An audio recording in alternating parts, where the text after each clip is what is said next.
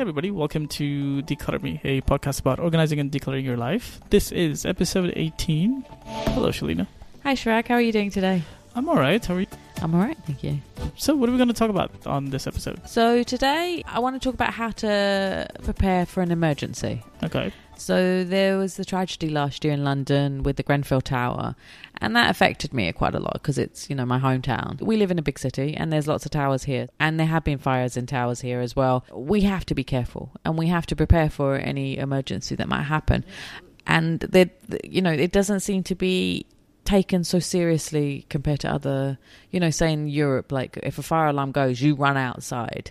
Here, when you hear a fire alarm, you're like, yeah, maybe I might go, you know. So, and I mean, even I've become that kind of person who goes, I'll switch off in a minute. Somebody is cooking again and done something to the fire alarm. We shouldn't behave like that, but it happens. So I wanted to talk about how to prepare for an emergency. So whether it be a fire, an earthquake, tsunami, we have had a tsunami here as well. So, and any other emergency that might happen, what to do to keep your home safe and what to do if there is an emergency and how to prepare for that. Cool. So where does one begin? First of all, let's talk about keeping your home safe. Now, you know, here it's the law that you're supposed to have smoke detectors and heat detectors in your home. I have a gas cooker, so there's a gas detector as well, which is always on. So that's a big thing.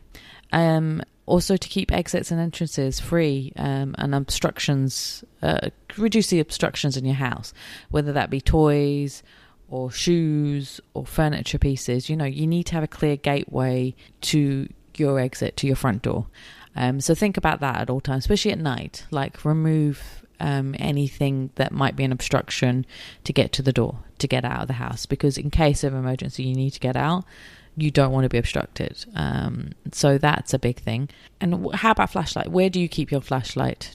Do you know where you've kept it? No, because now, like, the flashlight's on the phone. Like, you just grab the phone and go. That's clever. What if you've forgotten to charge your phone and you've run out of juice? It's a fair question. I think, like, you should have a battery-operated flashlight. I do agree with you, but I think it's just, like, you know, it's so much part of the day-to-day. My phone's always charged overnight and stuff. Like, it's very rare that I don't know the last time I was in a situation where, like, my phone wasn't available, like, even overnight. But you're right. There should be there is one. I think there's one in the laundry room, like near this side exit, I think, but I'm not sure. I haven't looked in a while. So you'll have to look tonight and find out. And the same with matches and candles, because you never know when you might need it. You know, if there's no electricity suddenly. Oh, that one I can answer better, yeah. Have them in place, you know, in somewhere that convenient that you can easily find and access. Another big thing, and I say that to people all the time, is to buy home insurance. Like, lots of people don't still buy home insurance, whether it's home insurance because you're a tenant or if you own the property. Get home insurance to cover you and to cover the contents and your building as well, because you want to protect yourself. So God forbid anything happens, you will get your money back. You might lose certain sentimental items, but at least you can get your money back to buy things that you need. So it's very important to have that. Also, a lot of buildings don't have water sprinklers as much as they should have. In my building, on my balcony, they've put a water sprinkler on the balcony. So I've got one up at the top on my balcony up here. So if there is a fire on the balcony, God forbid, that sprinkler will go off and douse that, which is brilliant.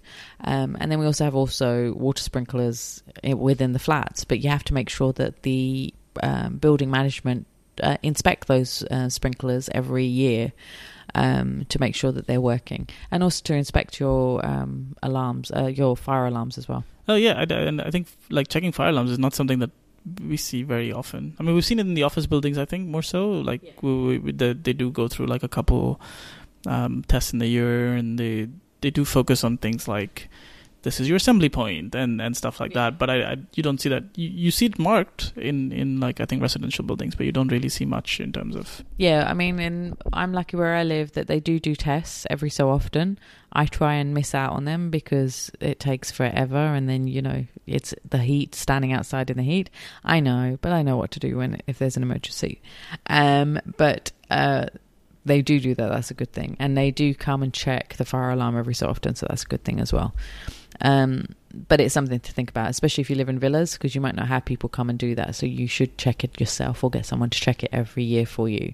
Say the maintenance people who do your aircon, ask them to check your fire alarm and sprinkler system as well. So that's for making your house safe.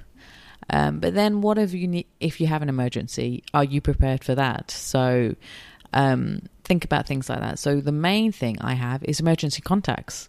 So on our phone now, there is a way to have, especially on iPhones, you can put in your emergency contact. So as soon as there was an update and this was, you know, the new thing to put on the on your phone, I put it in. I've put in my, you know, family and friends details on there. It's the health app, I think it's called, and I put all that in. And what it means is that if there is an emergency and there's, say, the ambulance or the police need to get in contact with anyone, they can go to that part of your phone without it being unlocked and access that and contact these people immediately. So, you know, because you never know what will happen. God forbid that ever happens, but you need that protection, kind of, you know. Yeah, and it's not just contact details, it's also your details, like things like your blood type and your, if you're allergic to something, especially, like these are things that like, you might not be conscious, and it's, you know, at least like the person can just swipe and see this information like super fast, yeah, and make sure that they don't give you something you might be allergic to, but then also like they know your blood type and stuff, like things that wouldn't normally you know, take unnecessary amount of time when, yeah, you need immediate care. And then of course like contacting people, yeah, which is, and it's brilliant, and it's so useful. And so that's one thing to do. And there was a thing for a while in the UK that you would put whoever your contact person was, you'd put ICE next to their name. So I have that for my mum and dad. So it says ICE. Now it looks silly, so I've now decided to remove it. So because they're on the emergency, on that health app now.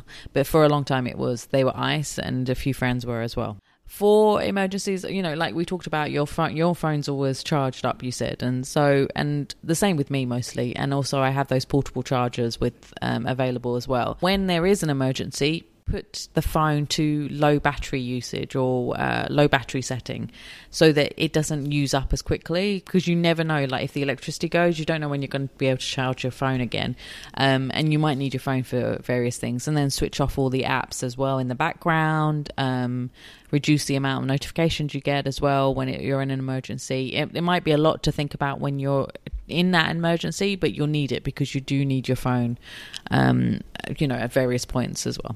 Another thing is to have a safe. A lot of people don't have safes. It's become more of a thing now. There's, you know, you need a safe for various reasons, you know, especially if you have jewelry or money, passports. You want to keep it safe, you know, not just from the maids, but also in case there's a fire or water damage. You don't want to lose these valuables. And these safes you can get are fire and waterproof safe. You know, and get ones that are a bit heavy so they can't be lifted up, like if somebody tries to steal it. And I always keep cash in my purse. Like, do you keep cash in your wallet nowadays, or do you use everything, your card or Apple Pay? And so that's another thing, like, you know, how about if the electricity goes again and you need to buy food and you don't have any cash? So I always keep a few hundred dirhams in my purse, which is there for an emergency. That's, yeah, I keep a reserve. I keep a reserve stuff. I think it's not 100, maybe it's like 50 or 100, but that's like stashed like in a drawer, but mostly in my bag or something. But like I don't touch that. Like that stays away. That's separate. But yeah, my regular usage of cash is pretty sad. Yeah, yeah. Usually I have like 10 dirhams, I think, or a few coins. And also, say you know, if the electricity goes and you can't get it from an ATM machine, because the machine needs electricity. So there's things like that, like people don't think about it, and then afterwards you go, actually, yeah, how would I get the money out if that machine's not working? Another thing to do is to identify where your valuables and your medicine are, and which you would take with you in emergency. So if something happens, say there's a fire in a tower, what will you grab immediately and put into your bag? And, you know, what's light? So for me, it would be my handbag's got my main stuff, and I know which drawer or which safe to go to get the valuables, like my passport, you know, money, blah, blah, blah, jewelry. And that would all go into the bag immediately. I also have protein bars, just because of the nature of my work, that I sometimes need, you know, they haven't got time to eat while I'm working, so I always have protein bars around, so I'll grab one of those as well. And the charger's always in my handbag as well, so that's there. If you have pets, like I do, I have my two cats, where is the carry case to put them in? Can you grab it quickly? You know, I have two cats, one's a bit big, so I have to have a large travel case to put them both in. And I would have to put them into one carry case, because to carry that plus my bag be too much to carry 2 cases. So I'm realistic in what I can do and what I can carry and what case I've got. So you have to think about that as well. I've seen people that they put a sticker on their door that says, hey, like I have pets, or there are pets inside, or something like that. In the event that there's an emergency and, you know, you are not here, you know, that someone knows that, hey, like, we don't just ignore the house, like, you know, there are pets in there and we must, you know, try to rescue them. Yeah. There is that. And I mean, I have seen that, and various clients have done that before.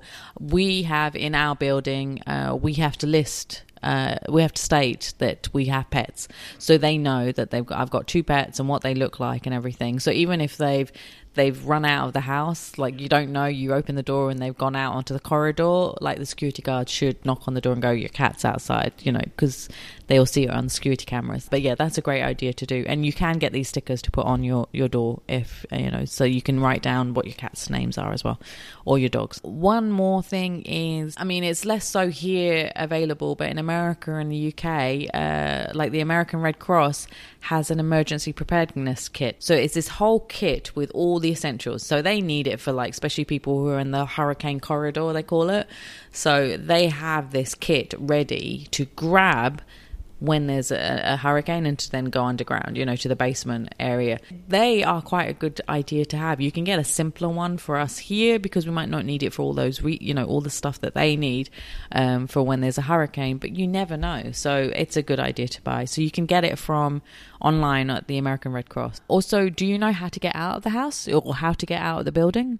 So if you work, if you go, you know, when you go to offices, do you know how to where to leave, where the fire exits are? Normally, it's always posted by the elevators. So it's one of those things I'm right away, I'm like, okay, cool. Yeah. Good to know. Like, and do you know what the emergency services numbers are? Oh, yeah, that's important, isn't it? Know that as well. And I mean, there are tips and tricks on, you know, what to do if in case there is a fire, but let's not get into that today. But yeah, so these are our tips for if there's an emergency. Awesome. If you haven't subscribed to the show, you can look for Decluttr Me in Apple Podcasts or any podcast player of your choice. It's DECLUTTR_ME. And Shelina, how do people reach out to you? They can go to the website Decluttr Me, decluttrme.com/contact. And then also they can follow us on social media, and if they send me a private message, I will be happy to reply back to them. Well, we hope everybody stays prepared in emergencies, and we'll see you next week. Yep. Bye.